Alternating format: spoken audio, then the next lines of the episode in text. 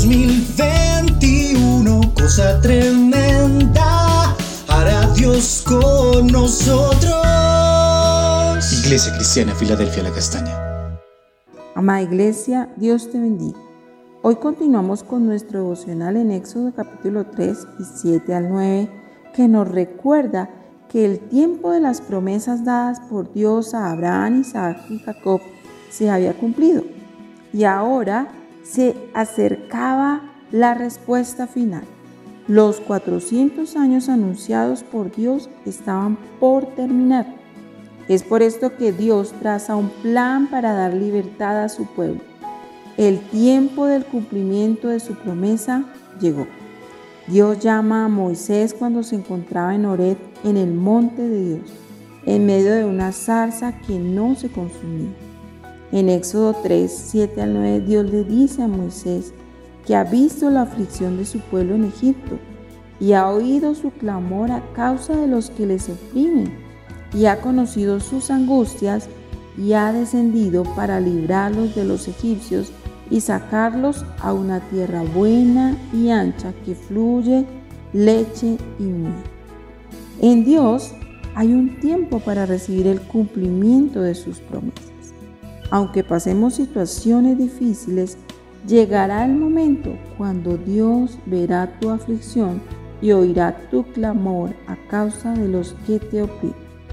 Y así como le sucedió a Israel, Él descenderá para librarte y sacarte a un nuevo lugar, a una nueva tierra buena, ancha, que fluya leche y miel, al lugar de la bendición la provisión y la abundancia. Su palabra dice en números 23, 19, Dios no es hombre para que mienta, ni hijo de hombre para que se arrepienta.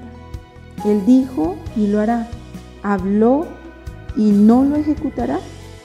La palabra y los designios de Dios se cumplen en nosotros en su tiempo y conforme a su voluntad. El mundo sigue sus caminos y puede olvidar las promesas de Dios sobre sus hijos.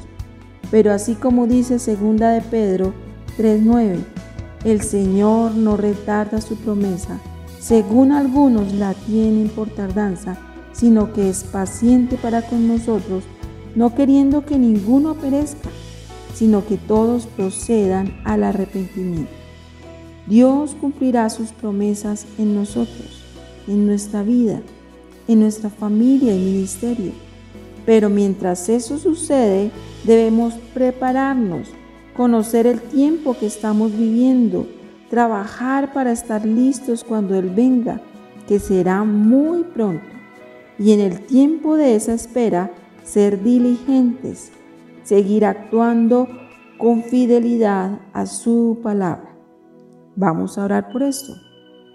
Hoy quiero que coloques ante la presencia de Dios tus sueños, tus anhelos, los deseos de tu corazón y vamos a pedir a Dios para que Él sea obrando en el tiempo perfecto. Padre, en el nombre de Jesús, venimos delante de tu presencia y colocamos este nuevo año que tú nos das. Colocamos nuestros sueños, nuestros anhelos, los deseos de nuestro corazón, para que sea tu voluntad perfecta en medio de cada uno de ellos. Señor, mira cada vida, mira cada corazón, mira a tus hijos hoy, Señor. Mira los anhelos y los deseos que hay en sus corazones. Señor, tú conoces el tiempo perfecto para el cumplimiento de ellos. Obra, Dios, conforme a tu voluntad soberana. Actúa en nuestras vidas conforme a tu propósito, Padre, mientras esperamos en ti. Padre, te damos gracias. Gracias en el nombre de Jesús. Sabemos que si permanecemos en tu voluntad perfecta, será cosa tremenda la que tú harás con nosotros. Gracias Dios. Amén. Dios les bendiga grandemente. 2021, cosa tremenda, hará Dios con nosotros. Iglesia Cristiana Filadelfia La Castaña.